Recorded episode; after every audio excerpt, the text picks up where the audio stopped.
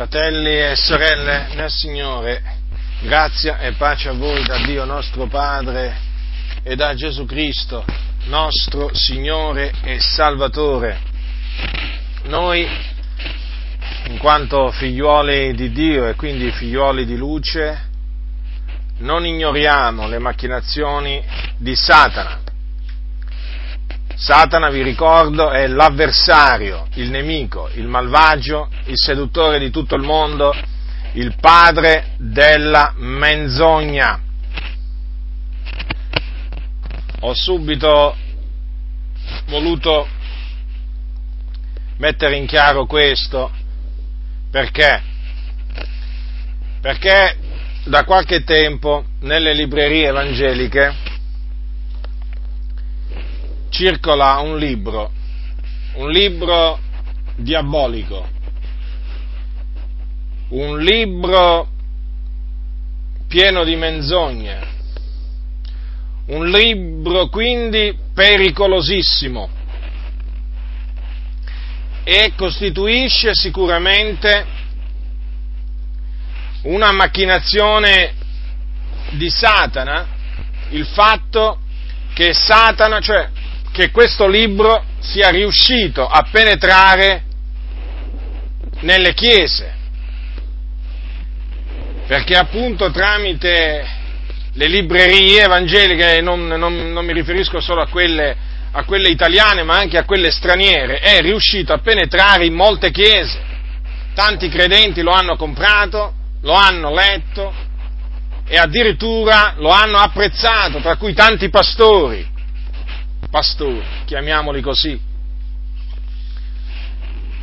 È sconcertante constatare ancora una volta come il nemico abbia libertà in mezzo al popolo di Dio di agire come vuole grazie alla stoltezza all'insensatezza, all'arroganza di cosiddetti pastori, conduttori, anziani, ministri, chiamateli come volete, però bisogna prendere atto ancora una volta che il diavolo è riuscito a fare quello che ha voluto, facendo penetrare questo libro diabolico in mezzo alle chiese evangeliche. Questo libro diabolico si intitola Il rifugio, in italiano si intitola così, in inglese The Shack. Ormai è un libro che è diffuso in tutto il mondo, è stato tradotto in molte lingue. L'autore è William Paul Young. Segnatevi tutte queste, tutte queste cose perché sicuramente ne continuerete a sentire parlare e quindi dovrete turare la bocca a tutti coloro che lo consiglieranno, a tutti coloro che mostreranno apprezzamento verso questo libro. Quindi l'autore William Paul Young è un canadese e questo libro è stato pubblicato nel 2007, è diventato un best seller in America e finora l'autore ha detto che, di aver venduto 14 milioni di copie, tra cui purtroppo molte di queste copie sono nell'ambito evangelico. E secondo delle recenti statistiche, fino ai primi del 2010, secondo il New York Times, era in cima alla lista dei libri più venduti. In italiano, già detto al titolo di Rifugio, è stato pubblicato da Rizzoli, viene venduto, lo ribadisco, nelle librerie evangeliche come la crociata del libro cristiano eh, con la sigla, la sigla CLC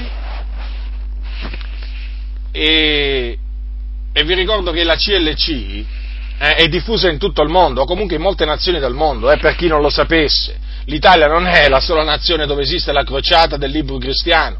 La crociata del libro cristiano è diffusa in molte nazioni del mondo ma veramente in molte nazioni del mondo. Poi è diffuso dalla Casa della Bibbia di Torino, poi dal centro distribuzione cristiano, articoli cristiani che ha sede a Casal Nuovo di Napoli. Ora, vi ho detto che questo libro costituisce una macchinazione del diavolo, perché in questo libro, questo libro contiene delle eresie, delle menzogne, cose che non hanno niente a che fare con la verità. Chi ha da fare, chi ha da fare la pula con il frumento? Chi ha da fare la menzogna con la verità? Nulla. Eppure questo libro è pieno di menzogne, quindi vanno, vanno smascherate. Le menzogne sono pericolose, pericolose. Le menzogne non vanno trattate con leggerezza, con superficialità. Non bisogna mostrarsi indifferenti verso le menzogne. Non si può mostrare indifferenza verso la menzogna, perché la menzogna è un'opera del diavolo. La Bibbia dice il giusto odia la menzogna. Lo ribadisco, la Bibbia dice il giusto odia la menzogna. La menzogna va odiata. Non va accolta, non va diffusa, non va incoraggiata. E questo libro ha delle menzogne. Questo libro si può definire in, senza, senza mezzi termini, una fossa. È una fossa che il diavolo ha scavato per i figlioli di Dio. Ora, ma come qualcuno ha detto, giustamente, ci sono fosse e fosse. Perché? Se tu cammini per una strada e vedi una fossa, la vedi, no? tu arrivi a un certo punto e vedi una fossa. Cosa fai? Tu eviti la fossa, perché la vedi. Però ci sono fosse che non si vedono. Se tu stai camminando in un bosco o in un prato e la fossa è, diciamo, coperta di fiori e piante, c'è molta più facilità che tu cadi in questa fossa che in quell'altra, perché in quell'altra sicuramente non ci cadrai. Però in quella che è, diciamo, camuffata, coperta abilmente, c'è più possibilità che ci cadi. Ora, questo libro, Il rifugio, è una fossa con tanto di fiori e di piante, molto belle. Infatti è un romanzo quindi non si presenta come un libro di teologia, capisce? Capite? Già, non si presenta come un libro di teologia, ma come un romanzo. Ed è un romanzo particolare che, diciamo, ha come, diciamo, trae spunto, o comunque si, si basa su un evento drammatico, come vedremo, che intenerisce, che colpisce, che soprattutto può colpire i cuori dei bambini, dei ragazzetti e anche degli adulti sicuramente. Quindi questa fossa il nemico è riuscito a piantarla, proprio a stabilirla in mezzo alla chiesa, mettendoci un po' di fiori sopra e un po' di piante ma sempre di una fossa si tratta. E quindi è dovere di qualsiasi figliolo di Dio che abbia scoperto questa fossa di avvertire più figlioli di Dio possibili, perché è una fossa. Ora questo romanzo racconta la storia di un certo, perché a fine, a fine che voi comprendiate meglio, diciamo, in che ambiente naturalmente, in che circostanze vengono dette certe cose, chiaramente devo farvi un riassunto del libro che ho naturalmente letto dall'inizio alla fine con una sofferenza tremenda, perché veramente è un libro che fa venire il volto a stomaco, il volto a stomaco. Io, io mi domando come, fatto, come, come, abbiano potuto quelli della CLC, che hanno messo tanto di video, definirlo romanzo bellissimo. Romanzo bellissimo, un libro che fa venire il volto a stomaco, che fa indignare. Un libro veramente da cui sprigionano odori maleodoranti di ogni genere un libro veramente che pare scritto dal diavolo in persona, Ma com'è possibile? Ma l'avete letto questo libro? Io vorrei domandare ai responsabili della CLC in Italia, ma l'avete letto questo libro prima di metterlo sugli scaffali? Ma li leggete i libri? Mettiamo caso che l'avete letto, è ancora più grave ancora. Perché se dopo averlo letto voi definite questo libro romanzo bellissimo, vi dovete veramente ravvedere, vi dovete convertire, perché giacete nelle tenebre, inducete altri a battere vie tenebrose, vie storte. Non si può definire un libro del genere, un romanzo bellissimo e quindi, e quindi implicitamente definirlo bel libro. È come definire il libro di Mormon bellissimo. È come definire, non lo so io, la Bibbia dei testimoni di Geova una traduzione fedele. Ma potrei moltiplicare, potrei moltiplicare gli esempi, è come definire un libro di teologia cattolica un libro bellissimo. E non, diciamo, tirate fuori il discorso, ma è solo un romanzo, perché proprio qui sta la stuzia del nemico introdurre le false dottrine eh, anche tramite romanzi e non necessariamente tramite libri di teologia, libri di dottrina. Ma è possibile che siete così disavveduti? E non solo voi della CLC, ma anche voi della Casa della Bibbia, ma anche voi di articoli cristiani che si, sentirete questa mia predicazione. Sono indignato, e non solo io, siamo indignati in tanto in Italia, perché per mezzo vostro le menzogne si stanno diffondendo in mezzo, alle, alle, in mezzo alla fratellanza, e non lo possiamo tollerare questo. Nessuno può tollerare questo. Chi lo tollera è uno stolto. Romanzo bellissimo ma veramente a sentire queste cose viene un voltastomaco doppio. Perché io che ho letto il libro dall'inizio alla fine vi posso dire che questo è uno dei libri più malefici che abbia mai letto. Ho letto centinaia e centinaia di libri fino adesso nel fare le mie ricerche e vi posso assicurare che questo è un libro demoniaco, pieno di eresie, che contribuirà a creare confusione nelle chiese, nelle case dei credenti perché presenta un altro Dio, presenta un altro Gesù, presenta un altro Spirito Santo, presenta un messaggio falso. E voi avete il coraggio, la sfacciataggine di definirlo romanzo bellissimo, ma chi fa questo ha perso il senno. Non si può definire quindi una cosa del genere, uno scritto del genere, romanzo bellissimo, a meno che, a meno che voi condividiate naturalmente le idee perverse che ci sono scritte in questo libro, è chiaro. Perché se siete fatti della stessa pasta di William Paul Young, se avete la stessa mente pervertita, se avete la stessa mente che giace nelle tenebre, allora capisco perché lo definite romanzo bellissimo.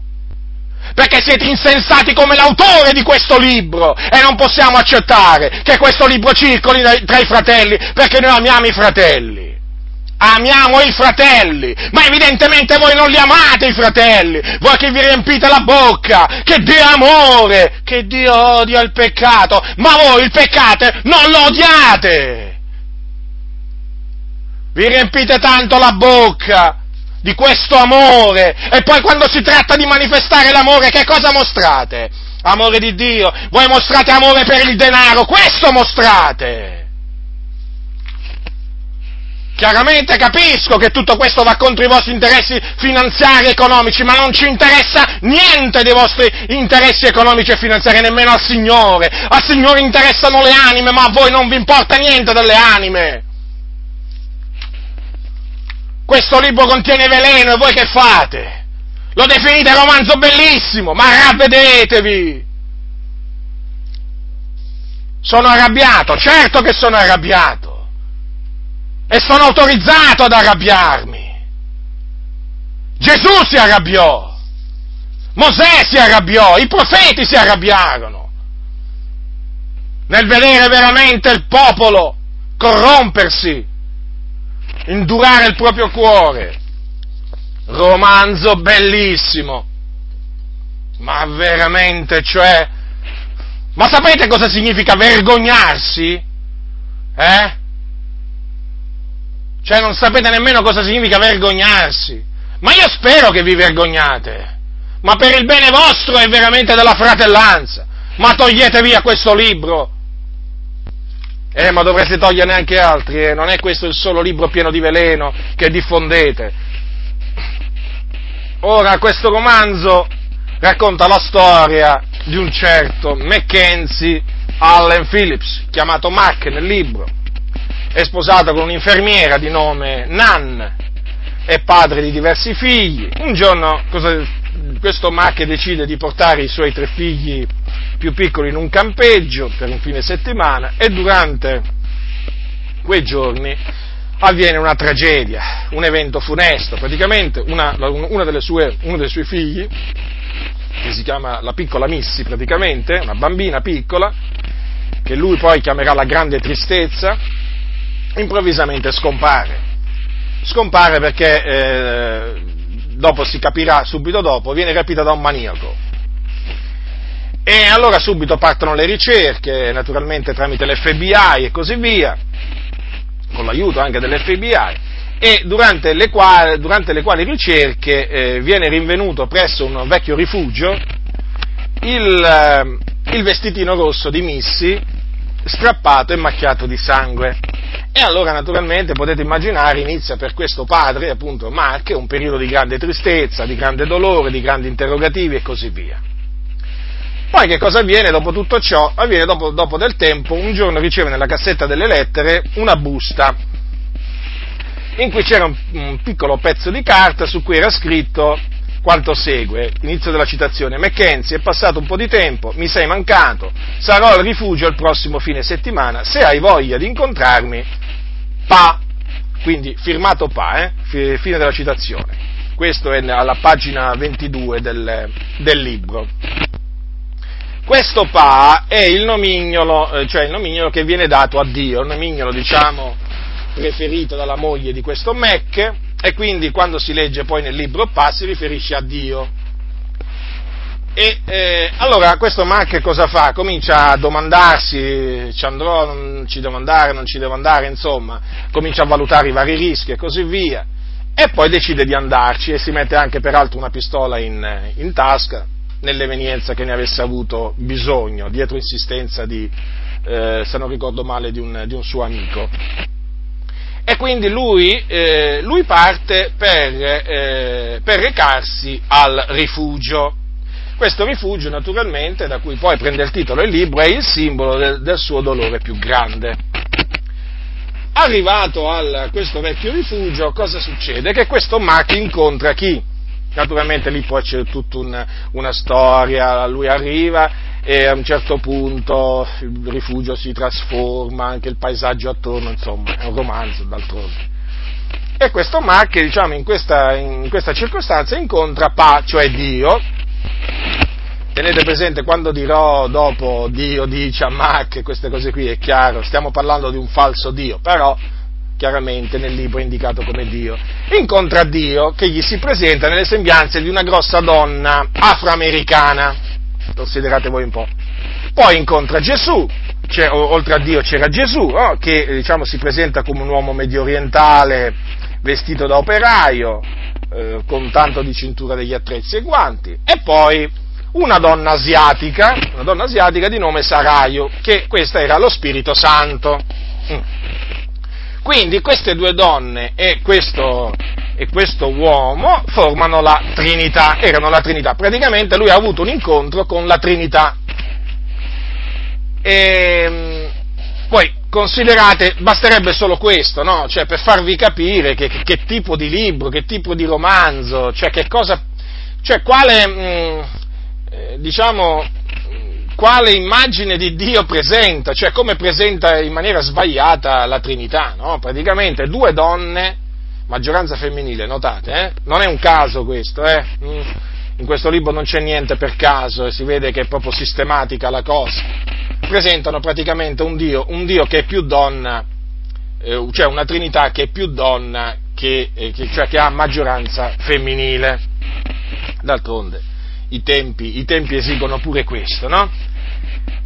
Ora, vi, vole, vi, stavo dicendo, potete ben capire che già da, questo, già da queste prime, prime battute si capisce, no? Che veramente è un libro diabolico, perché Innanzitutto non si può presentare Dio, Dio Padre, infatti è chiamato Padre diciamo, con le sembianze di una donna, perché appunto è chiamato Dio Padre, non è mai chiamato Dio Madre, è chiamato il Padre, è chiamato Dio l'Iddio è Padre del nostro Signore Gesù Cristo. Quindi già naturalmente qui si vede proprio l'opera del diavolo che ha voluto distorcere l'immagine di Dio Padre. Chi è che fa queste cose se non il nemico, se non, se non Satana? E, eh, e dunque, eh, peraltro, la Bibbia dice che nessuno ha mai veduto il Dio, nessuno ha mai veduto il Dio, e quindi il, il, fatto di presentarlo già in questa maniera, questo costituisce, questo costituisce un, un, peccato e eh, nessuno può vedere Dio. E quindi presentare Dio sotto forma di una donna afroamericana, poi peraltro, poi peraltro diciamo, dopo... Eh, che cosa, si, che cosa si, si, legge? Che praticamente i personaggi di questa fantomatica Trinità ridono, scherzano. Eh, io chiaramente non consiglio a nessuno di leggere questo libro, eh? Eh, vi, vi, basti, vi, basti, il riassunto che vi faccio io, fratelli nel Signore, lasciateglielo, lasciateglielo a quelli che, a cui è piaciuto, no? che dicono che è un bellissimo romanzo, lasciateglielo sugli scaffali, da cui peraltro speriamo che sparisca presto e eh, volevo dire, iniziano a questo punto delle conversazioni no? tra Mac e questi tre, tre, personaggi, conversazioni condite di battute, scherzi, veramente un, proprio risate, ma proprio risate fragorose, eh? addirittura, addirittura, Gesù fa le battute, le fa, le, fa le battute su, su, Dio, poi eh, c'è eh, a un certo punto addirittura viene detto che Gesù non riuscì più a controllare le risate, considerate voi, Gesù viene presentato come uno che si mette a ridere a crepapelle e che non ha nemmeno il potere di autocontrollarsi, cioè, veramente, chiaramente sono costretto a dirvi queste cose che sono veramente cose diaboliche, cose assurde, cose antibibliche, ma affinché voi comprendiate no, la mia indignazione, ma come anche l'indignazione di tanti altri fratelli nel vedere questo libro eh, diciamo, essere, essere, diffuso in mezzo, in mezzo alla Chiesa. Quindi questi qua sono praticamente una trinità di ridacchioni. Proprio, mm, io l'ho letto tutto il libro e vi posso dire veramente che è gente proprio che questi non hanno niente a che fare con, con la Trinità di Dio, questi, questi sono ridacchioni persone, persone che scherzano, eh, per cui proprio definirle tri- Trinità è proprio, una, è proprio un'assurdità proprio.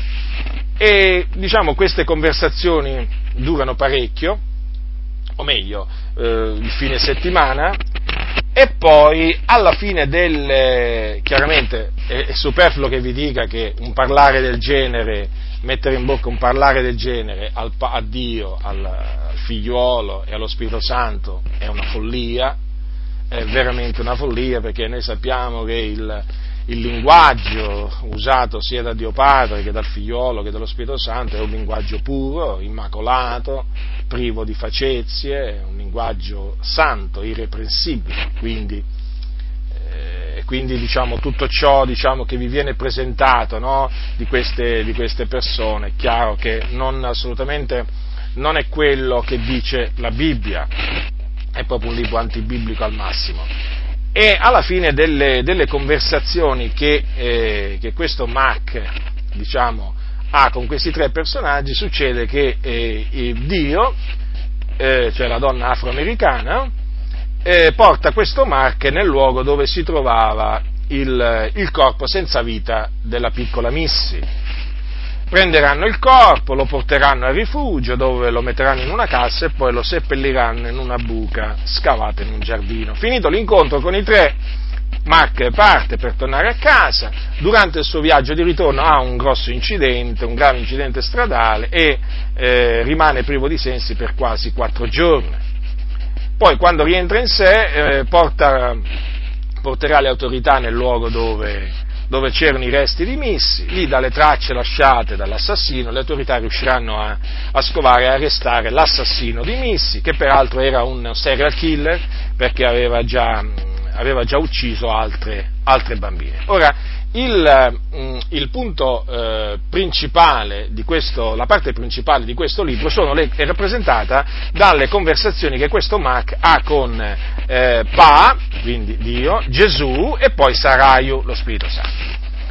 E, e, è proprio in queste conversazioni che ci sono appunto le eresie, i falsi insegnamenti, da cui ci dobbiamo guardare, essendo che essendo che eh, questi falsi insegnamenti costituiscono lievito, lievito, malvagio e se Gesù mise in guardia i suoi discepoli dal lievito dei farisei e dei sadducei, quindi dalla dottrina dei farisei e dei sadducei, è evidente che noi dobbiamo mettere in guardia dal lievito di questo William Paul Young.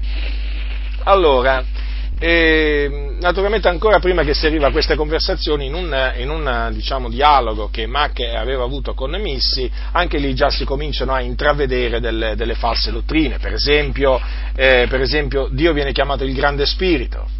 È vero che Dio è spirito, ma la Bibbia non lo chiama mai il grande spirito, quindi non è un, un nome, diciamo, eh, biblico eh, di Dio poi eh, viene detto che per esempio eh, Dio non, non, ha lasciato morire Gesù, anche questo non è biblico, è antibiblico. Perché? Perché tutto quello che avvenne a Gesù avvenne per il determinato consiglio, consiglio di Dio, quindi fu la volontà di Dio che Gesù morisse sulla croce per i nostri peccati. E poi eh, viene affermato che Gesù ci ha salvato dalla malattia, quando non è vero perché Gesù è venuto per salvarci dai nostri peccati, come disse, come disse, l'angelo, a, eh, come disse l'angelo a Giuseppe, vi ricordo, questo è anche importante, eh? dice quando l'angelo gli apparve in sogno a Giuseppe, che vi ricordate lui aveva, si era proposto in cuor suo di lasciare occultamente Maria, eh?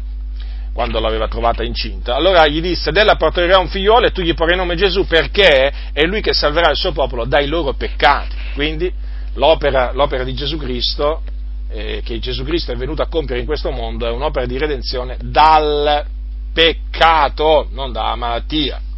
È vero che c'è scritto che per le sue lividure noi abbiamo avuto guarigione, però la redenzione consiste nel, eh, redenzione che, che, Cristo ha compiuto, l'ha compiuta per redimerci, liberarci, riscattarci da ogni iniquità. Allora adesso vediamo brevemente i falsi insegnamenti presenti in queste conversazioni di questo Marco con, questi, con i personaggi di questa fantomatica Trinità li elencherò perché naturalmente vanno elencati, oltre che naturalmente smascherati, affinché voi abbiate ben chiaro perché questo è un libro diabolico, perché questo libro non deve proprio essere letto dai credenti, non deve essere proprio tenuto in casa dai, eh, dai, dai credenti. Allora, la, la prima menzogna è questa qua che eh, la Trinità sia incarnata in Gesù. A pagina 131 del, del, rifugio si legge quanto segue, queste sono parole che vengono messe in bocca a Dio. Eh? Inizio della citazione. Quando noi tre ci siamo incarnati nell'esistenza umana come figlio di Dio, siamo diventati pienamente umani, abbiamo anche deciso di accettare tutte le limitazioni che ciò comportava, anche se siamo sempre stati presenti in questo universo creato, eravamo diventati carne e sangue. Fine della citazione, a pagina 131. Ora, questa è un'eresia, perché da nessuna parte della Sacra Scrittura si dice che le tre persone della divinità si siano incarnate in Gesù Cristo. Gesù Cristo è l'incarnazione del figliuolo di Dio, o meglio, Gesù Cristo è il figliuolo di Dio che è diventato simile ai figlioli degli uomini, perché voi sapete che il figliolo di Dio è sempre esistito, è sempre esistito essendo Dio. E quindi è assolutamente contrario all'insegnamento biblico affermare che sia il Padre che il Figlio che lo Spirito Santo si sono incarnati in Gesù Cristo. È una menzogna perché eh, chi è diventato eh, o chi è stato fatto carne è la parola di Dio, o meglio l'unigenito che era presso il Padre. Nel, nel, nel Vangelo scritto da Giovanni, infatti, scrivia, leggiamo quanto segue al capitolo 1. Nel principio era la parola, e la parola era con Dio, e la parola era Dio. Vedete, essa era nel principio con Dio. Poi il versetto 14, e la parola è stata fatta carne ed abitato per un tempo fra noi piena di grazia e di verità, e noi abbiamo contemplato la sua gloria, gloria come quella dell'unigenito venuto da presso al Padre. Quindi, chi è venuto in questo mondo è l'unigenito di Dio e non è il Padre. vedete? È l'unigenito figliuolo di Dio, la parola, vedete? Che è stata fatta carne. È evidente dunque che questo libro presenta, presenta un'incarnazione che non è assolutamente quella che presenta, quella che presenta la Bibbia. E di fatti, e di fatti anche nel, nel, nella lettera agli ebrei troviamo scritto al capitolo 2, riguardante il figliuolo, dice così, 2.14, e dunque i figlioli partecipano del sangue della carne, anche egli vi ha similmente partecipato, affinché mediante la morte distruggesse colui che aveva l'impero della morte, cioè il diavolo, e liberasse tutti quelli che per il timore della morte erano per tutta la vita soggetti a schiavitù. Vedete, qui si parla del, eh, del figliuolo di Dio che ha partecipato a, al sangue e alla carne, non a tutte e tre le persone della divinità Ora comprendete, comprendete bene che tutto questo non può essere che opera del nemico che crea naturalmente, diciamo, è artefice della confusione, è artefice di, di, ogni, di ogni menzogna. E poi che ci sia una distinzione poi anche dal, eh, voglio dire, c'era una manifesta distinzione tra Gesù e il Padre mentre Gesù era sulla terra, ma è evidente dal fatto che per esempio al Giordano, quando, dopo, dopo che Gesù fu battezzato, venne quella voce dal cielo, no? questo è il mio diretto figlio nel quale mi sono compiaciuto. Cioè, di chi era quella voce? Era del Padre, il Padre era nei cieli. Vedete dunque, il Padre non si è incarnato, è il figliuolo, è il figliuolo che si è incarnato, no? Quando dice ecco una voce dai cieli che disse questo è il mio diletto figlio nel quale mi sono compiaciuto, al capitolo 3 versetto, versetto 17. E dunque il Padre era in cielo, infatti Gesù quando si riferiva al Padre diceva il Padre mio che è nei cieli. E, e, dunque è completamente errato dire che il Padre si è, si è, incarnato, come anche è completamente sbagliato dire che eh, lo Spirito Santo si è incarnato in Gesù, perché lo Spirito Santo, mentre Gesù era sulla terra, era distinto dal, dal, figliuolo, dal figliuolo di Dio. Difatti, quando Gesù promise lo Spirito Santo ai suoi discepoli nella notte, nella notte, in, cui fu, in, nella notte in cui egli fu tradito, cosa gli disse? Al capitolo 14 lo potete leggere questo, dal versetto 15, se voi mi amate osserverete i miei comandamenti e io pregherò il Padre ed egli vi darà un altro consolatore perché stia con voi in perpetuo lo Spirito della verità che il mondo non può ricevere perché non lo vede e non lo conosce. Vedete dunque un altro consolatore, diverso quindi, distinto da Gesù Cristo. Vedete dunque qui c'è la Trinità. Pregherò il Padre, quindi vedete che Gesù non era il Padre, ed egli vi darà un altro consolatore, quindi Gesù non era quell'altro consolatore. Chi era quell'altro consolatore? Lo Spirito Santo. Dunque, vedete, Gesù non era l'incarnazione del Padre, del figliolo e dello Spirito Santo, ma l'incarnazione solo del figliolo. Questo deve essere ben chiaro, eh, fratelli. Vi metto veramente in guardia da questa, da questa eresia, perché di eresia si tratta. Eh, poi mh, lo Spirito Santo mh, mm, altra menzogna, è chiamato da Gesù, ribadisco, eh, quando, dico, quando menziono Dio, eh, Gesù e lo Spirito Santo, diciamo, del, del, libro di Paul Young, ricordatevi sempre che è un altro Dio, un altro Gesù, un altro Spirito Santo. Allora, eh, lo Spirito Santo è chiamato da Gesù del, del rifugio, no? la creatività, l'azione e il soffio vitale, eh, questa pagina 145. Ora, questi sono tutti titoli tutti titoli che proprio non sono biblici, non sono biblici, tutti i nomi che vengono dati allo Spirito Santo che non sono biblici e odorano fortemente di New Age. Ora, come hanno fatto notare anche dei, dei fratelli che prima erano nel New Age, eh, libri di questo genere, cioè come il rifugio, nel New Age a livello mondiale ne circolano e lo Spirito Santo, in effetti, è sempre presentato in questa maniera, come un'energia, come un soffio vitale, come, un, come creatività, come azione. Quindi non c'è da meravigliarsi più di tanto nel vedere che anche in questo libro, che è proprio veramente questo libro proprio ha come padre il diavolo, lo Spirito Santo venga definito, definito in questa maniera, perché si cerca di infondere nel lettore proprio una idea, praticamente un concetto dello Spirito Santo che è un concetto alla New Age, diciamo. Non un concetto biblico eh, dello Spirito Santo, ma un concetto New Age, cioè della nuova, della nuova era, e quindi che va assolutamente contro la parola del Signore. Poi un'altra menzogna presente in questo libro è che non c'è nessuno che Dio odia. Questo Mark infatti eh, domanda a Dio, c'è qualcuno a cui non vuoi particolarmente bene? E Dio gli risponde, no, non me ne viene in mente nessuno.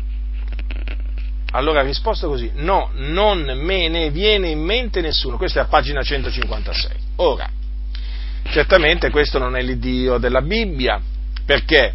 Perché l'Iddio di cui parla la Bibbia odia l'empio. Infatti cosa dice la Bibbia? L'anima sua, cioè l'anima di Dio, odia l'empio e colui che ama la violenza. Il salmista diceva, tu odi tutti gli operatori di iniquità. E poi vi ricordo che c'è scritto che l'uomo aborrisce l'uomo di frode, l'uomo di sangue, e poi anche che Dio ha in abominio il falso testimonio, che, fa, che preferisce menzogne, come anche chi sembra discordie fra i fratelli. È evidente che a queste persone il Signore non gli vuole bene ma gli vuole male, li odia, perché c'è scritto chiaramente, li odia, li ha in abominio. E dunque, ancora una volta, dobbiamo dire, bisogna dire ad alta voce, senza vergognarsi, senza paura, che il Dio che presenta Paul Young nel suo libro Il rifugio non è assolutamente l'Iddio e Padre del nostro Signore Gesù Cristo, ma un Iddio che si è creato Lui a sua immagine e somiglianza per insinuarlo in mezzo alla Chiesa. Ora, altra menzogna. Dio non punisce gli uomini per i loro peccati.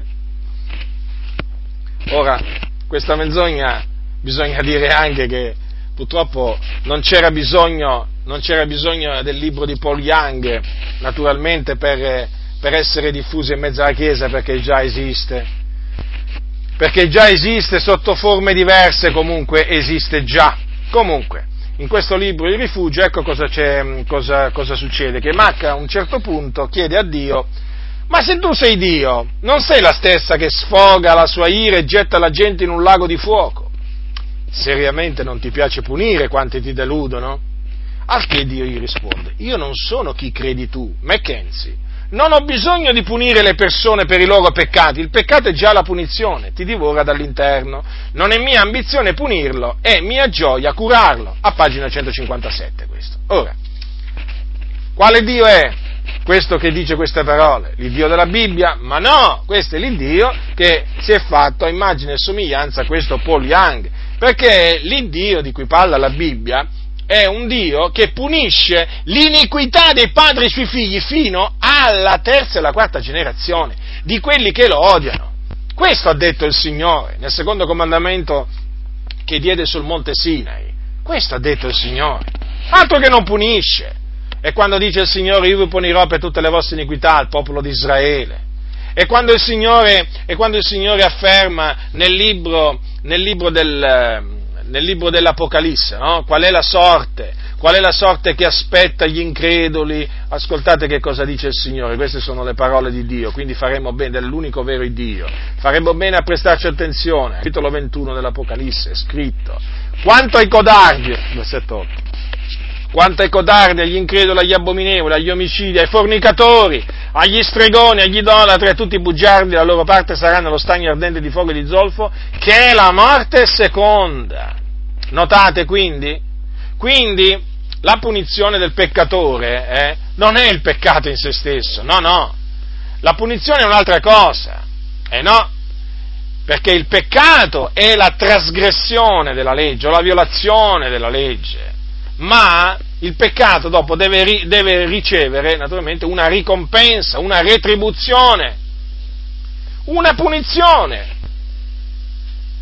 E questa punizione, la punizione definitiva che riceverà appunto, che riceveranno gli uomini peccatori, è lo stagno ardente di fuoco e di zolfo, che vi ricordo è stato preparato per il diavolo e i suoi angeli, e nel quale saranno gettati. e là saranno poi tormentati nei secoli dei secoli.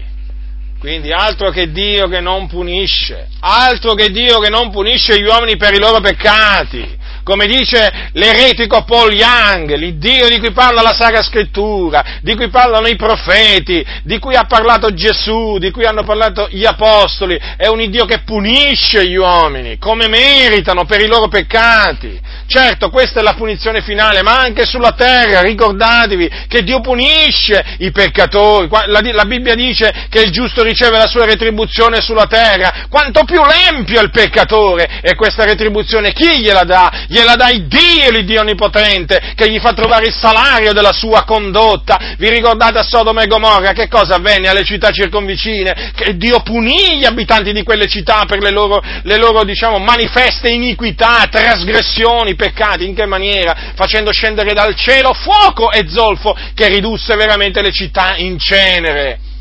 Altro che Dio non punisce gli uomini per i loro, per i loro peccati. E che dire poi del diluvio, del diluvio universale? Non fu l'Iddio onnipotente, l'unico, il solo vero Dio a mandare quel diluvio per punire che cosa? Per punire gli uomini, quella generazione storta, perversa, adultera e peccatrice ai giorni di Noè mediante un diluvio, sì, che venne su tutta la faccia della terra e distrusse ogni, ogni persona. E non solo, anche gli animali in cui c'era un alito, un alito di vita. Vedete dunque come ancora una volta si deve riscontrare come il rifugio, questo libro di, diciamo, di cui l'autore Paul Young è veramente un libro micidiale micidiale, fratelli, ma potrei moltiplicare le citazioni bibliche, potrei, potrei, moltiplicare le storie bibliche che parlano veramente delle punizioni che Dio ha inflitto, che Dio ha inflitto agli empi. Il tempo verrebbe meno, fratelli, ma basta leggere una, una volta sola, guardate, la Bibbia, dalla Genesi all'Apocalisse per rendersi conto che il nostro Dio è un giusto giudice, che esercita i suoi giudizi sulla faccia della terra, che punisce gli uomini, che punisce le nazioni, anche con i terremoti, con gli alluvioni, con i fulmini, anche con i fulmini, sì, perché la Bibbia dice che si riempie le, mani, le, le sue mani di fulmini e li lancia contro i suoi avversari che ne dicono molti pastori nella, diciamo, nelle comunità, no? che diciamo, quando sentono parlare di queste calamità naturali eh, si, si, limitano a dire, eh, sai, sono cose che succedono. Sì, ma succedono per quale ragione? Perché è la volontà di Dio che succedono perché Dio è indignato, è un giusto giudice che sa dire ogni giorno ed, es- ed, manifesta la sua ira dal cielo contro ogni impietà, contro ogni ingiustizia. È come se punisce gli uomini per i loro peccati. Lo so che questo non piace, non piace diciamo, a molti sentirlo, perché molti vorrebbero sentire solamente che Dio è buono, che Dio riversa benedizioni, che Dio benedice, che Dio è fedele, ma la Bibbia ci presenta un Dio anche come un Dio giusto, un giusto giudice, un vendicatore. E quindi noi che facciamo? Che facciamo? Presenteremo un Dio che non punisce gli uomini per i loro peccati? Così non sia! Proclamiamo il Dio in tutta la sua interezza e non nascondiamo a nessuno che il nostro Dio è un giusto giudice che si adira ogni giorno, eh?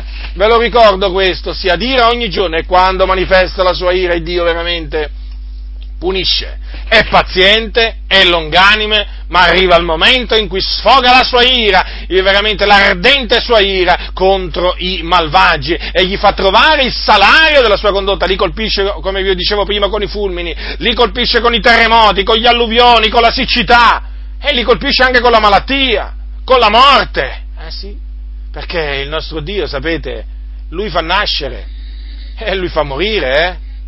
Non ve lo dimenticate mai questo, non ve lo dimenticate mai. Quindi vedete bene, fratelli nel Signore, come questo Paul Young proprio presenta, presenta proprio un altro Dio. Poi un'altra di quelle menzogne, un'altra delle menzogne presente qua in mezzo a questa, in questa fossa qua, piena di, piena di, fiori e piante all'esterno è questa, che il Signore Gesù non forza le persone a fare alcunché. Anche in questo caso devo dire che, certo, non c'era bisogno che lo dicesse Polianghe, perché qui in molte chiese evangeliche hm, viene detto appunto che il Signore non forza nessuno. Eh.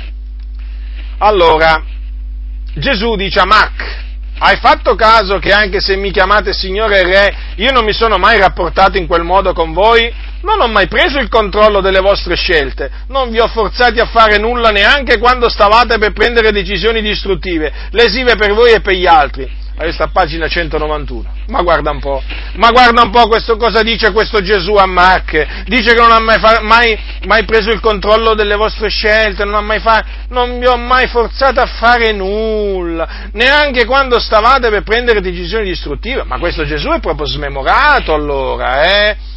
Ma questo Gesù è un falso Gesù, non è un Gesù smemorato, perché Gesù non è smemorato, questo è un falso Gesù, è il falso Gesù che propina questo Paul Young, perché il Gesù di cui parla la Bibbia è il Gesù che ha forzato Saulo da Tarso.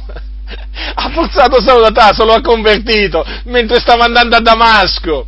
Sapete cosa stava andando a fare a Damasco Saulo da Tarso? Stava andando a imprigionare dei santi per menarli incatenati a Gerusalemme. Quindi praticamente stava per prendere, stava per fare qualche cosa di dannoso ai santi, capito? Ma è intervenuto il Signore della gloria, Gesù Cristo, il Figlio di Dio, e gli è apparso. E lui è caduto a terra. Ah sì? Saulo è caduto a terra. E Gesù, e Gesù naturalmente gli ha detto, Saulo, Saulo, perché mi perseguiti? E lui gli ha detto, chi sei Signore? Eh Signore, io sono Gesù che tu perseguiti. Avete notato dunque? Gesù non l'ha costretto, certo che l'ha costretto, gli ha fatto forza e l'ha vinto. Certamente perché questo perché mm, Saulo era stato appartato sin dal seno di sua madre, appartato per l'Evangelo. E quindi quando venne la pienezza dei tempi, il tempo stabilito, prestabilito da Dio, allora il Signore gli fece forza e il Signore lo vinse, lo convertì. E dunque io dico una cosa, a quale Gesù vuoi credere? Al Gesù di Paul Young? Eh, al Gesù di Paul Young che dice che lui non forza nessuno a fare nulla? O al Gesù di cui parla Luca nel libro degli Atti degli Apostoli, di cui viene detto proprio che ha forzato e ha vinto Paolo o Saulo? Eh? Io voglio credere al Gesù di cui parla Luca nel libro degli Atti, perché quello è il vero Gesù, quello che propina questo Poyang è un falso Gesù. E poi continua, continua la lista di queste, di queste menzogne praticamente l'altra menzogna è questa, che Dio Padre sarà sempre sottomesso a Gesù e viceversa.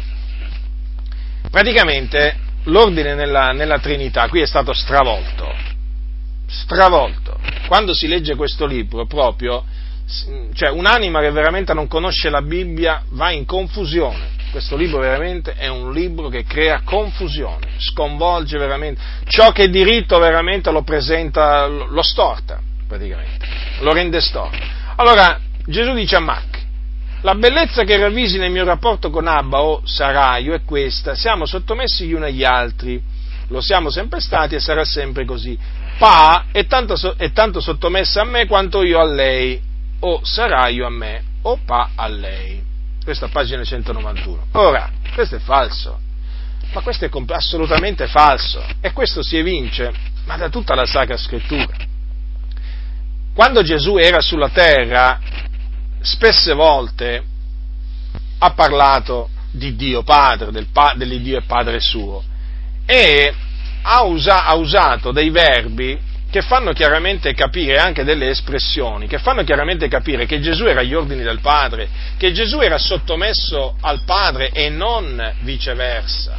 Per esempio, prendete il capitolo 12 di Giovanni quando dice Gesù, io non ho parlato di mio, ma il Padre che mi ha mandato mi ha comandato lui quel che debbo dire, di che debbo ragionare. Notate dunque?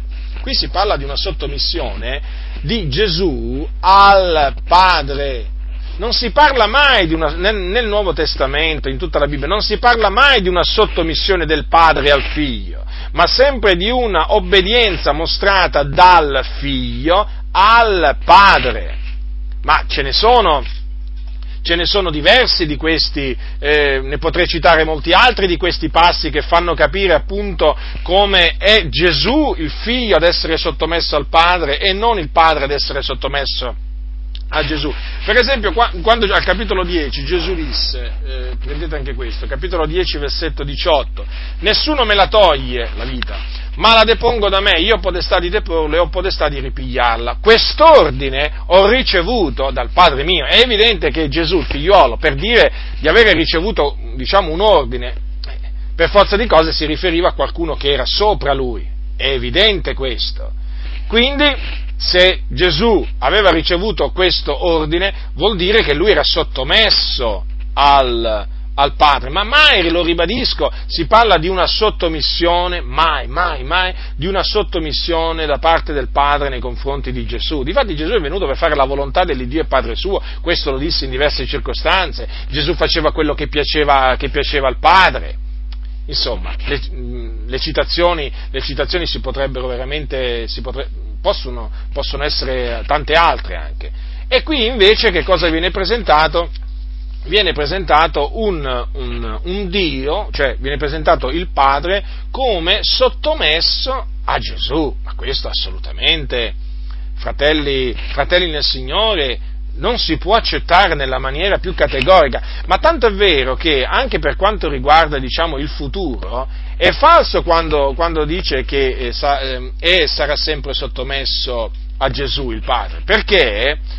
Quando Paolo parla ai, ai Corinzi della, della, risurrezione, a un certo punto dice queste parole, dice così, allora, capitolo 15 di Primo Corinzi, dal versetto 25, poiché bisogna che egli regni finché abbia messo tutti i suoi nemici sotto i suoi piedi, l'ultimo nemico che sarà distrutto sarà la morte. Eh, sarà la morte. Difatti Dio ha posto ogni cosa sotto i piedi di esso, cioè di esso sarebbe Gesù, ma quando dice che ogni cosa gli è sottoposta, è chiaro che colui che gli ha sottoposto ogni cosa ne è eccettuato. E quando ogni cosa gli sarà sottoposta, allora anche il figlio stesso sarà sottoposto a colui che gli ha sottoposto ogni cosa, affinché Dio sia tutto in tutti. Vedete dunque? Si parla di una sottomissione del figliuolo al padre e non viceversa. E non viceversa. Per quello vi dico che questo è un libro pieno di mortifero veleno. Addirittura altra menzogna, questo Young dice che Dio è sottomesso all'uomo, cioè presenta Dio come, come un Dio sottomesso all'uomo. Sembra incredibile, eh, ma purtroppo è la realtà. A pagina 190, 192 Gesù dice a Mac, la sottomissione non ha nulla a che vedere con l'autorità e non è obbedienza, ha piuttosto a che fare con i rapporti d'amore e di rispetto. Anzi, noi siamo sottomessi a te nello stesso identico modo. Cioè, ma capite? Questo presenta un Dio un Dio che si sottomette, che si sottomette all'uomo. Ma come? Ma la Bibbia presenta il Dio come il governatore dell'universo, cioè colui che regge l'universo, eh? come il Signore dei signori, il Re dei re. Eh? colui che, che, praticamente da cui dipendono tutti sulla faccia della terra, eh? colui che eh, praticamente, come dice la scrittura, per la sua volontà, per la sua volontà non cade a terra neppure un passero. Considerate voi che non cade a terra un passero senza il volere di Dio. Eh? Colui che guida i passi degli uomini. E qui, e qui ci viene praticamente presentato un Dio, un Dio sottomesso all'uomo. Ma no. Noi dobbiamo presentare un Dio che governa sull'uomo, un Dio che signoreggia sull'uomo un Dio che domina sul regno degli uomini. Questo è un falso Dio, questo del rifugio. È un falso Dio. E poi l'uomo nella Bibbia è sempre esortato a sottomettersi a Dio, e mai Dio a sottomettersi all'uomo. Ma qui veramente ci troviamo davanti a ha delle menzogne, ma così spudorate, così evidenti, che ecco perché mi sono arrabbiato quando ho sentito, ho sentito, la recensione del libro fatta dalla CLC che dice un romanzo bellissimo. Beh, giudicate voi, fratelli nel Signore, giudicate voi, siamo a metà delle menzogne, beh, già potete esprimere un giudizio. Giudicate voi da persone intelligenti, è un romanzo bellissimo questo? Ma cose vere, si sentono cose oggi in mezzo al popolo del Signore che sembrano incredibili. Eppure si sentono. Andiamo avanti con le menzogne per smascherarle. ecco un'altra menzogna. La vita di Gesù non è un esempio da copiare. Già, ci mancava anche questa di menzogna, chiaramente. Eh, poteva mancare questa menzogna, ci doveva essere pure questa. Ecco cosa dice il falso Gesù lì del, del rifugio a Mac. Davvero la mia vita non va intesa come un esempio da copiare. Essere un mio seguace non significa cercare di essere come Gesù, ma uccidere la tua indipendenza. Io sono venuto per darti la vita, la vera vita, la mia vita. Verremo a vivere dentro di te, così che tu possa cominciare a vedere con i nostri occhi, a sentire con le nostre orecchie, a toccare con le nostre mani e a pensare come noi.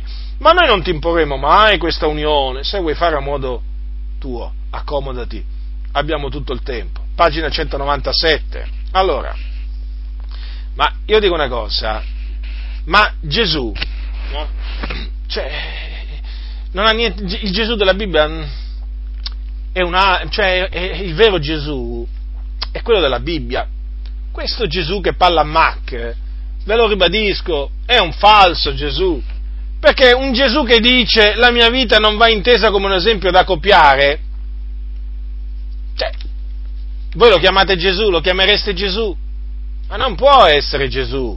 Questo è un altro Gesù, però sapete che cosa sta succedendo qua? Che se si tratta di ricevere un altro Gesù, qua veramente ben, ben li sopportano eh, queste, queste persone. Eh?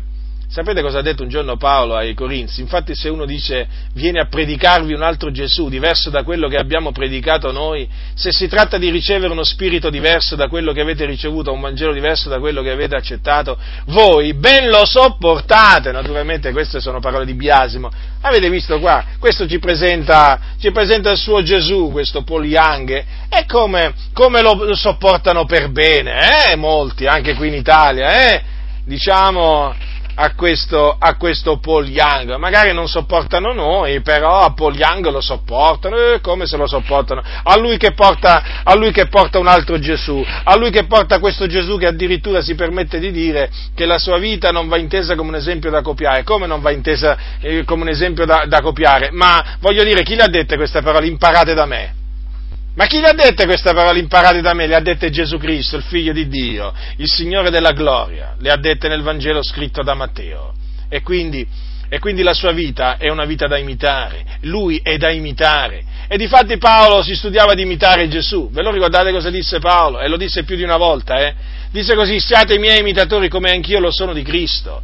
Perché Paolo imitava Cristo? Ve lo siete mai chiesti? Perché Gesù, Gesù Cristo aveva lasciato un esempio un esempio da seguire. Le cui orme vanno seguite, come dice, come dice l'Apostolo Pietro nella sua prima epistola, dice così, dice così, a questo siete stati chiamati perché anche Cristo ha patito per voi lasciandovi un esempio, onde seguiate le sue orme. Ecco qua, Gesù ci ha lasciato un esempio e vi ricordo che ci ha lasciato un esempio in ogni cosa, non solamente in qualche cosa, in ogni cosa affinché noi seguiamo le sue orme. E quindi la sua vita è da imitare. E come se da imitare? E come se da imitare?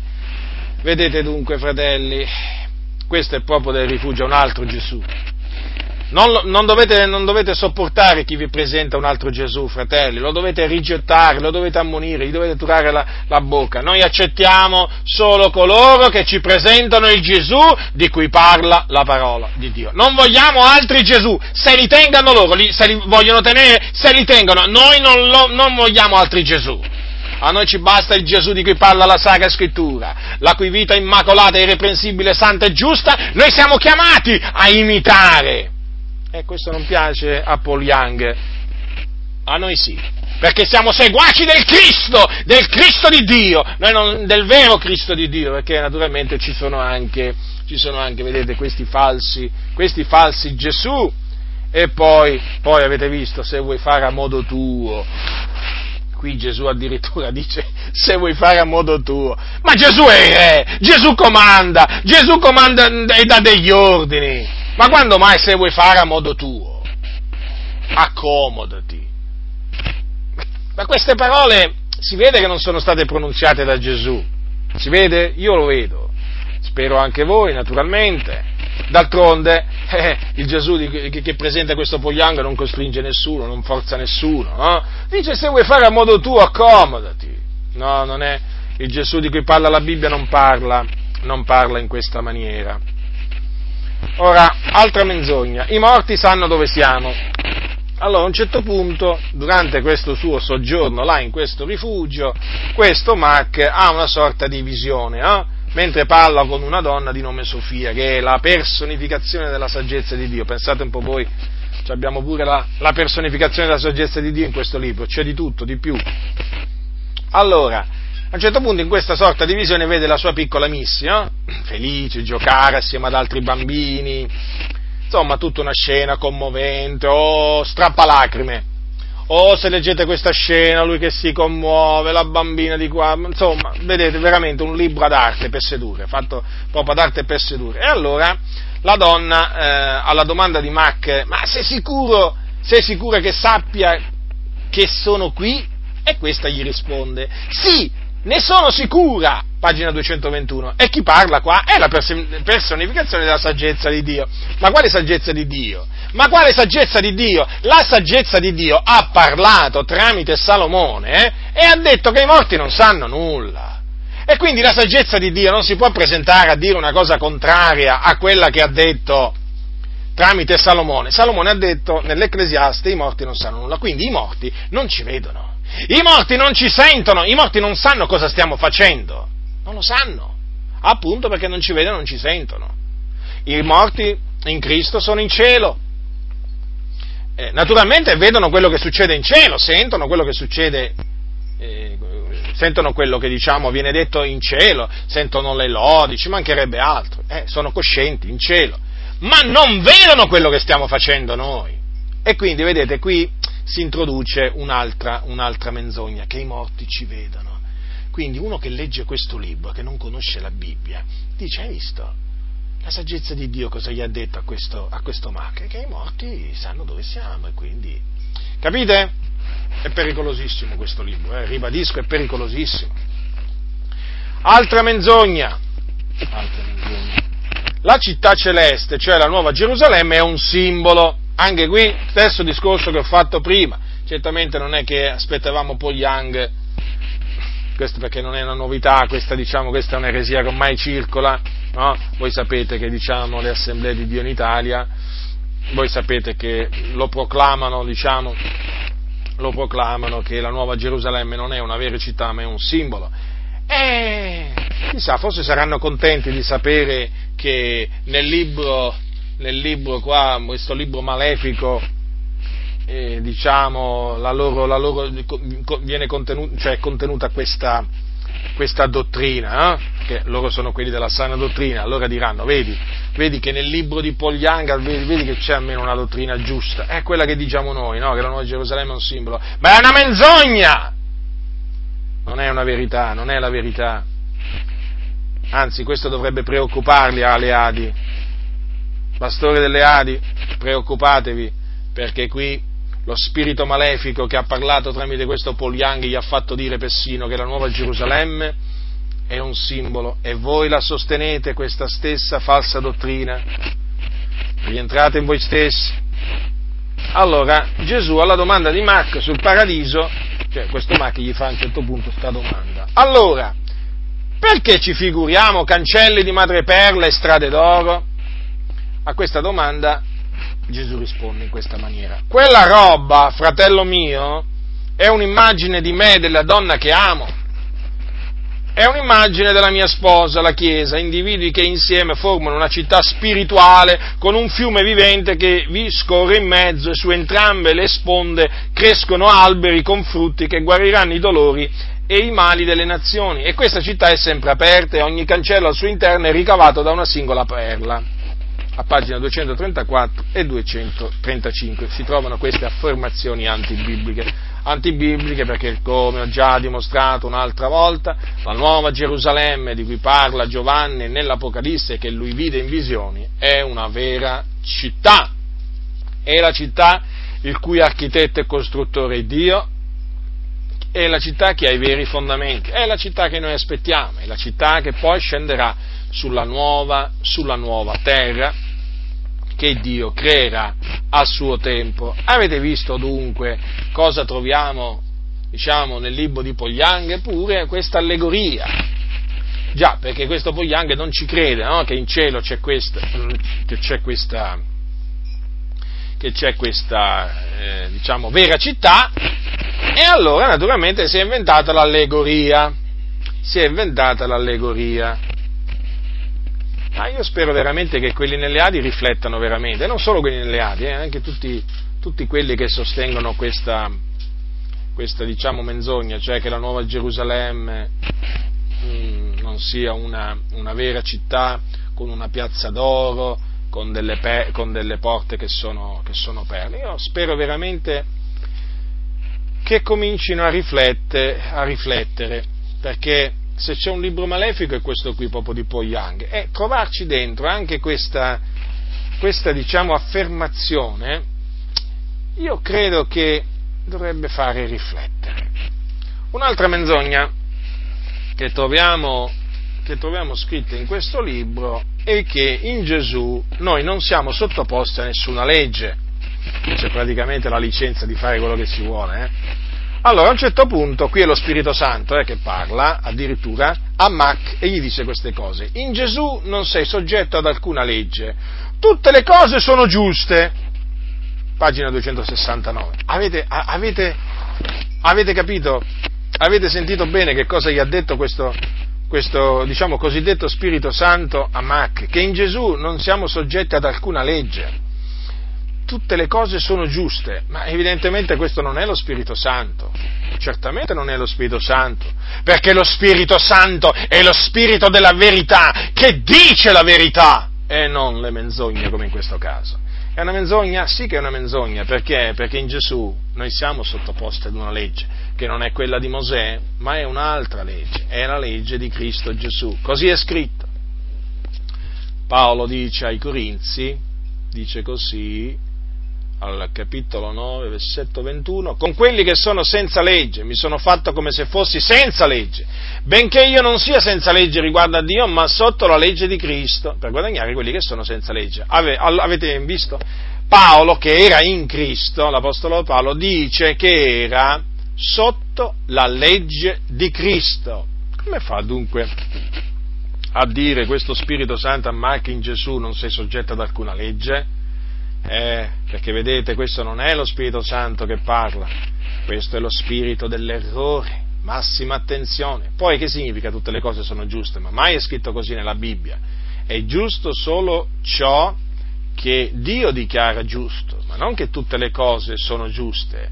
Ci sono le cose giuste e ci sono le cose sbagliate. Non si può dire che tutte le cose sono giuste, è come dire che tutte le strade portano in cielo. Eh? No, no, per andare in cielo c'è solo, c'è solo una, una via che è Gesù Cristo, tutte le altre strade sono sbagliate, portano all'inferno. Quindi, come potete vedere, ancora una volta c'è la prova, c'è la prova, che qui non importa chi parla in, questo, in queste conversazioni, no? se Dio, se Gesù, se lo Spirito Santo, qui proprio veramente sono menzogne, quelle, ci sono tante menzogne che fuoriescono dalla bocca di questi, di questi, tre, di questi tre, personaggi. Eh, dunque attenzione a questa affermazione perché questa affermazione eh, porta alla dissolutezza, questa affermazione porta a, ehm, a, a, diciamo, a, chiamare il male bene, eh, fratelli nel Signore, e noi il, il male non lo possiamo chiamare bene, guai a quelli che chiamano il male bene noi non possiamo chiamare tutte le cose giuste, noi possiamo chiamare giuste solo le cose che sono eh, giuste agli occhi di Dio. Allora sì, e naturalmente per dichiararle giuste dobbiamo attenerci a quello che dice la parola del Signore. Se noi ci atteniamo alla legge di Cristo, è evidente che le cose giuste sono solo quelle che sono prescritte dalla legge, dalla legge di Cristo. Eh. E qui invece guardate un po' che messaggio che viene propinato. Eh? Quanto mi dispiace veramente che questo libro sia in circolazione tra, tra i fratelli, quanto mi dispiace. Altra menzogna, Dio non ha alcuna aspettativa nei nostri confronti. Eh già, eh, praticamente questa è collegata alla precedente. Dio dice a Mac, tesoro, non ho mai imposto le mie aspettative né a te né a nessun altro, poiché non ho aspettative, tu non mi deludi mai. Pagina 273. Ora, questo è falso. Perché Dio di aspettative nei nostri confronti ce n'ha e come? E come se ne ha? Perché Lui si aspetta che noi, che noi siamo santi. E difatti è per questo che ci ha comandato di procacciare la santificazione. E difatti l'Apostolo Pietro che cosa dice? E prendo l'Apostolo Pietro, ma naturalmente poi pre- potrei, pre- potrei, prendere anche altri, altri apostoli. Dice, perciò, dice Pietro, avendo cinti i fianchi della vostra mente, questo è scritto in Pietro nel capitolo 1, eh, dal versetto 13, Perciò, avendo cinti i fianchi della vostra mente, stando sobri, abbiate piena speranza nella grazia che vi sarà recata nella rivelazione di Gesù Cristo e come figlioli d'ubbidienza non vi conformate alle concupiscenze del tempo passato quando eravate nell'ignoranza, ma come colui che vi ha chiamati è santo, anche voi siate santi in tutta la vostra condotta, poiché sta scritto siate santi perché io sono santo. Ora, vedete qui qualche aspettativa di Dio nei nostri confronti? Io la vedo, e come? Dio si aspetta o meglio, Dio vuole che noi siamo santi, Dio ci comanda di essere santi. Perché? Perché Lui è santo. È per quello che dobbiamo essere santi in tutta la nostra condotta. È evidente dunque ancora una volta che l'Iddio che parla a questo Mac è un, eh, è un Dio che non ha niente a che fare con l'Iddio di cui parla la Sacra Scrittura. Poi ultima menzogna, è questa, che tutti gli uomini sono perdonati in Gesù. Ascoltate cosa dice il, il Dio di, di Paul Young a Mac. Dice così, in Gesù io ho perdonato tutti gli uomini per i loro peccati contro di me, ma solo alcuni di loro scelgono di rapportarsi a me. Questa pagina 298. Ora, qui chiaramente c'è un accenno, e non tanto velato, eh, all'universalismo, che voi sapete è l'eresia che afferma che Dio alla fine salverà tutti, non importa a quale religione appartengono, assolutamente non importa se seguono Gesù Cristo o Buddha o Maometto o qualcun altro, alla fine Dio salverà tutti perché Dio è misericordioso, è buono e così via. Questo è l'universalismo e in questo libro c'è un accenno all'universalismo. E difatti vedete cosa dice questo Dio a Mac? In Gesù io ho perdonato tutti gli uomini per i loro peccati. Non è vero. Non è vero questo perché? Perché il perdono dei propri peccati lo hanno, lo possiedono solo coloro, solo coloro che sono in Gesù Cristo e quindi solo i cristiani. Cristiani sono, sono coloro che hanno creduto nel Signore Gesù Cristo. Cosa dice la Bibbia? Di lui attestano tutti i profeti che chiunque crede in lui riceve la remissione dei peccati mediante il suo nome. Chi crede in lui? Ma chi non crede in lui, chi rifiuta di credere in Gesù Cristo, non, non riceve la remissione dei peccati. Eh? I suoi peccati continuano a gravare sulla sua coscienza e quando morirà nei suoi peccati andrà all'inferno e in quel giorno poi sarà, quando risorgerà, sarà giudicato e condannato allo stagno ardente di fuoco e di zolfo. E che solo i santi, solo i figlioli di Dio hanno il perdono dei peccati è confermato dal fatto che quando Giovanni si rivolge ai santi, eh, cosa gli dice? Ascoltate cosa dice Giovanni nella sua prima epistola, quando gli dice così, capitolo 2, dice così, figlioletti io vi scrivo perché i vostri peccati vi sono rimessi per il suo nome, al versetto 12. Vedete dunque? Sono solo i figlioli di Dio che hanno i propri peccati rimessi e questo naturalmente solo perché, cioè, questo perché? Perché loro sono eh, stati perdonati, perdonati da Dio eh, in Cristo Gesù, nel momento in cui si sono ravveduti, hanno creduto nel, nella morte espiatoria di Gesù Cristo e nella sua risurrezione. La Bibbia non dice che mh, alla fine Dio perdonerà tutti o che tutti sono perdonati. Solo alcuni sono perdonati e sono coloro a cui Dio si è compiaciuto di riversare la sua misericordia, di fare misericordia, di fare, di fare grazia secondo il beneplacito della sua volontà. Gli altri sono nei loro peccati, vivono eh, nei loro peccati, sono schiavi del peccato, sono, sono sulla via quindi della, della perdizione. Attenzione dunque, fratelli, all'universalismo che è contenuto, che è contenuto in questo libro, perché naturalmente l'universalismo proprio va, va contro la parola del Signore. La Bibbia parla, quando Gesù disse entrate per la porta stretta, vi ricordate queste parole? Citiamo le parole di Gesù al capitolo, capitolo 7, versetto 13, entrate per la porta stretta perché larga è la porta e spaziosa la via che mena alla perdizione e molti sono quelli che entrano per essa, stretta invece la porta ed angusta la via che mena alla vita e pochi sono quelli che la trovano. Notate? Pochi, pochi, non tutti gli uomini, ma sono pochi quelli che trovano la via che mena alla vita e la via è Gesù Cristo. E in questa via c'è il perdono dei peccati, c'è la remissione dei peccati. E siccome che in questa via, in questa via qui c'è scritto che sono pochi, sono pochi, se sono pochi quelli che la trovano, questa via, è evidente che pochi camminano su questa via. Non sono tutti gli uomini, nella maniera più assoluta, anzi, la maggior parte degli uomini cammina su una via spaziosa, che è la via che mena all'addizione e dunque eh, la via che mena prima nell'Ades, il soggiorno dei morti, e poi naturalmente nello stagno ardente di fuoco e di zolfo. Dunque vi ho presentato le eresie, vi ho presentato e confutato le eresie eh, contenute nel libro di Paul Young, che quelli, il rifugio appunto nel libro Il rifugio di Paul Young, che quelli della CLC hanno definito un romanzo bellissimo. E questo sarebbe un romanzo bellissimo? Beh, costoro devono avere una, un, un, concetto di bellezza veramente che è assolutamente contrario al concetto di bellezza che c'è il Signore o che abbiamo noi, perché questo io lo definirei un romanzo orribile altro che bellissimo, orribile, un romanzo eretico, un romanzo diabolico, insomma, potrei veramente aggiungere tanti altri aggettivi, ma mi fermo qui perché avete capito di che tipo di libro si tratta questo Il rifugio o The Shack.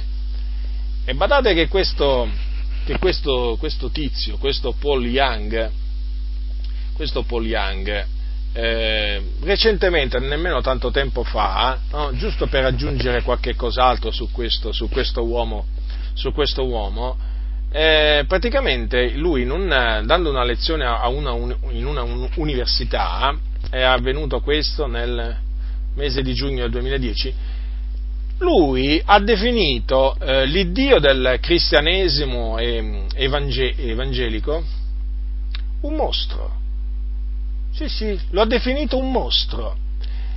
Mm. Per quale ragione?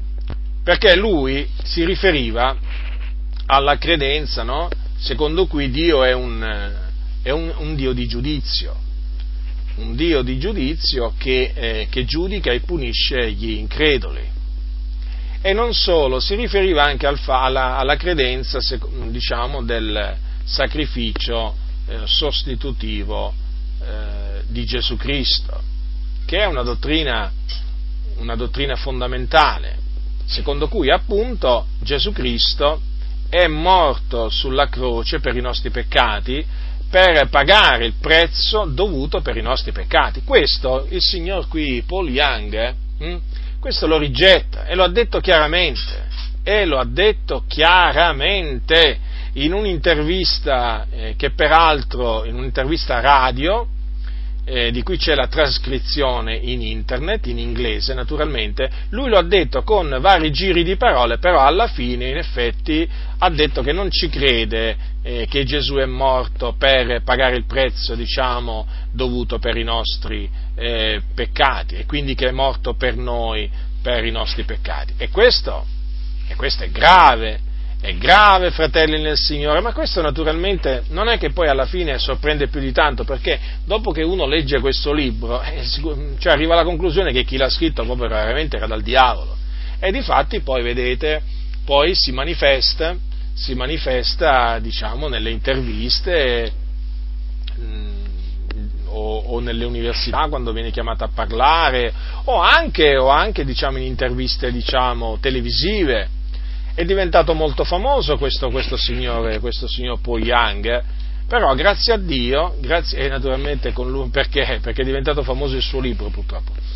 Ma comunque bisogna ringraziare Dio che nell'ambito del, diciamo, del mondo anglosassone si sono levati parecchi, parecchi predicatori hanno avuto il coraggio di opporsi alle menzogne di questo Paul Young contenuto in questo libro, hanno avuto il coraggio di smascherarlo pubblicamente e questo veramente mi ha fatto tanto piacere e spero, e spero che eh, diciamo, eh, noi possiamo essere di stimolo e di incoraggiamento per diciamo, eh, i pastori qui in Italia ehm, e per tanti fratelli eh, affinché anch'essi diciamo, smascherino pubblicamente con coraggio eh, le, eresie, di questo, eh, questo libro. Eh, certamente, certamente la, reazione, la, reazione, dei superficiali eh, sarà sempre la solita, scomposta, insensata, perché sapete, in mezzo alla Chiesa, quando si confutano gli errori, poi il cattivo diventa chi confuta non è mai chi proclama, non è quasi mai chi proclama gli errori, chi compie frodi, chi è di scandalo, no, generalmente è chi riprova lo scandalo, chi confuta l'errore. Ora la reazione chiaramente sarà scomposta, eh, già ci sono state delle reazioni scomposte, immaginate voi. E però eh, vale la pena eh, levare la propria voce contro le eresie di questo, di questo Paul Young, perché sono eresie distruttive, che sono, diciamo, in, introdotte tramite un romanzo quindi non, passa un po' inosservata la cosa, cercate di capirmi, cioè in altre parole la strategia del diavolo è di introdurre le eresie nella Chiesa di soppiatto, di nascosto e nessuno pensa in effetti che... Eh, che prendendo questo libro dal titolo Il rifugio, poi peraltro, poi peraltro sulla copertina c'è scritto la storia che ha toccato il cuore di milioni di lettori, un trionfo del passaparola, insomma nessuno si aspetta, no? eh, diciamo, pre- prendendo questo libro, anche leggendo la presentazione, di trovarci dentro delle, delle eresie di questo genere, ma proprio in questo ehm, diciamo, consiste l'astuzia del nemico, cioè proprio di introdurle, proprio di soppiatto, di nascosto. E una volta poi che uno ha quel libro, chiaramente, e eh, poi da quel libro sprigionano, sprigionano le eresie. Dunque la reazione sarà scomposta, certamente, dei soliti, dei soliti insensati in mezzo alla Chiesa, però vale la pena, vale la pena avvertire i fratelli perché, lo ribadisco, questo è un libro molto pericoloso, ma veramente molto pericoloso, pericolosissimo, fratelli del Signore. Questo è uno dei libri più pericolosi veramente che mi sia mai capitato nelle mani il libro naturalmente di cui sono a conoscenza che è venduto nelle librerie evangeliche, eh? Vabbè, certo, non, non, ci sono tanti altri libri che non vengono venduti nelle librerie evangeliche che sono pericolosissimi, certo, però qui mi sto riferendo a un libro in vendita nelle librerie evangeliche che quindi facilmente è accessibile dai credenti delle, delle varie comunità avvertite, avvertite più fratelli, più sorelle possibili sulla pericolosità di questo libro, avvertite fratelli a più non posso, lo ribadisco, guardate, non, anche se diciamo mi ripeto, ma mi ripeto perché ho proprio a cuore questo, ho proprio a cuore la fratellanza e non voglio che nessuno assorbisca queste, queste eresie, queste eresie distruttive proprio che il nemico con la sua astuzia è riuscito a introdurre tramite che cosa? Tramite un romanzo, eh?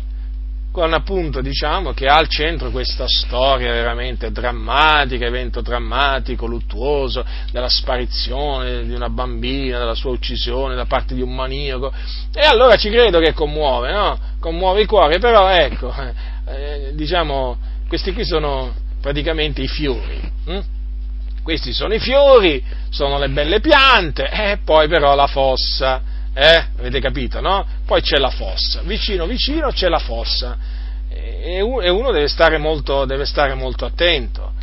Poi, sapete, è un romanzo, come tutti i romanzi, poi quando uno comincia a leggerlo, poi vuole vedere, no? Vuole vedere come va a finire, leggi, leggi, leggi, leggi, e prima ti presenta, diciamo, eh, voglio dire, il dolce, va, chiamiamolo così, e poi ti presenta il veleno, e poi ti presenta il veleno, e di veleno qua dentro ce n'è, ce n'è parecchio. Quindi massima attenzione, eh, massima attenzione, fratelli nel Signore, non, eh, non abbiate paura di denunciare di denunciare pubblicamente nelle vostre comunità eh, tramite Facebook, in internet, non abbiate paura nella maniera assoluta di riprovare le menzogne di questo libro, perché è doveroso farlo, fratelli, è doveroso farlo, lo ribadisco, è doveroso.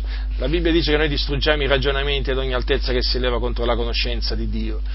Questo, fratelli, è un dovere che abbiamo tutti noi, sapete? È un dovere che abbiamo tutti noi, dal primo all'ultimo, ognuno, dovunque si trova. Nella misura che può farlo, lo deve fare, per il bene della fratellanza, per amore dei fratelli. Ma fratelli nel Signore, l'amore verso i fratelli come si dimostra? Eh? Se io vi dicessi, ma l'amore verso, cioè, a chi ha dei figli, ma l'amore verso i vostri figli, voi come lo dimostrate? Eh? mettendogli in mezzo alla pasta asciutta un po' di veleno, eh? o mettendogli magari in mezzo al pane che fate, eh, che fate col forno un po' di pietre, come glielo dimostrate in questa maniera? Penso proprio. Allora chi vi vuole male è chi in mezzo al pane vi mette le pietre, eh, ma volutamente, eh, sistematicamente, è colui che veramente vi dà il veleno, capito? In un piatto prelibato, ve lo mette lì, sì, perché non vi vuole bene uno che vi mette il veleno vi vuole bene? Non credo proprio. Uno che vi mette le pietre in un piatto vi vuole bene? Non credo. E dunque, se voi venite a sapere, venite a sapere che c'è del veleno in un determinato posto, no?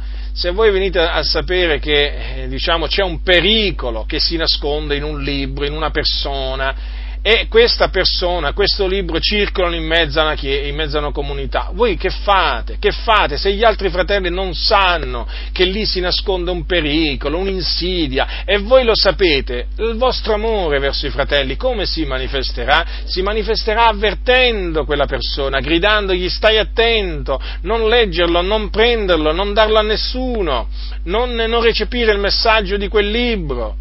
Non è così che si manifesta l'amore? Verso i figli, come si manifesta? Vi stavo dicendo prima. Se voi naturalmente state per vedere che il vostro figlio, per, il vostro bambino piccolo sta per ingoiare una pietra, che fate? Gliela fate ingoiare? Eh? Se lo vedete vicino a un serpente eh, e questo qui lo sta, per, lo sta, per, mossicare, che fate? Anzi, anche senza vedere che lo sta per mossicare, che fate? Non lo mettete subito in salvo il vostro bambino? E quindi dinanzi a questo, diciamo, serpente, serpente veramente che ormai, diciamo, striscia in mezzo alle comunità, eh? che è costituito da questo, io lo definisco così, eh? questo libro di Young. Voi che farete? Non metterete in guardia i fratelli? No, fratelli, metteteli in guardia. Ah, poi ah, vi, vi, vi, metterete contro quelli della CLC, le librerie evangeliche, i soliti, i soliti. Non vi deve importare proprio niente. State attenti a non mettervi invece, a non far sì che Dio vi, vi si metta contro, eh? Perché vedete, molti hanno paura di, me, di, di, diciamo, di farsi nemici gli uomini. Hm? State attenti a non farvi nemico Dio, eh? Perché Dio può diventare il nemico, sapete, lo diventa, lo diventa, di tutti coloro che sprezzano la verità e che calpestano la verità. Quindi badate bene, io preferisco essere degli, nemico degli uomini, ma amico di Dio. Eh? Nemico degli uomini naturalmente perché io ho detto la verità. Come diceva Paolo, sono diventato vostro nemico dicendovi la verità. Eh? Io preferisco, veramente, non c'è paragone, preferisco essere, eh, diventare nemico degli uomini per avergli detto la verità che nemico di Dio per dire, ai, per dire agli uomini le menzogne, no, fratelli nel Signore. Cerchiamo non l'amicizia, non l'amicizia degli uomini, cerchiamo l'amicizia di Dio. E questa la si può, la si può procacciare solamente, la si può ottenere solamente facendo le cose che sono grate a Dio. E una delle cose grate a Dio, sapete qual è? Quella di avvertire, avvertire, suonare la tromba, no? Suonate la tromba, dice nella Sacra Scrittura. Eh sì, suonando la tromba, fratelli, si fa una cosa grata a Dio. Eh, lo so, lo so che tromba, questo suono della tromba a molti non piace, lo so, lo so, lo vorrebbero azzittire questo suono della tromba, ma non ci riusciranno mai. La verità continuerà a gridare. Però noi dobbiamo suonare la tromba appunto per amore della verità e per amore dei fratelli. E in questo caso, fratelli, anche in questo caso bisogna suonarla. Chi ha orecchi da udire, oda. La grazia del Signore nostro Gesù Cristo sia con tutti coloro che lo amano con purità incorrotta.